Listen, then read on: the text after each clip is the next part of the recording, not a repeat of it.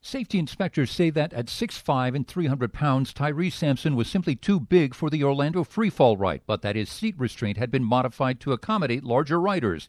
The state's Nikki Freed. Given these outstanding concerns, the drop tower will remain closed indefinitely. It shocks me that companies can be this irresponsible. Michael Haggard is the attorney for Tyree Sampson's family. It's one of the most dangerous in the world, and it came without seatbelts. It came without a harness belt. He's filed civil cases related to the tragedy, but says criminal charges shouldn't be ruled out.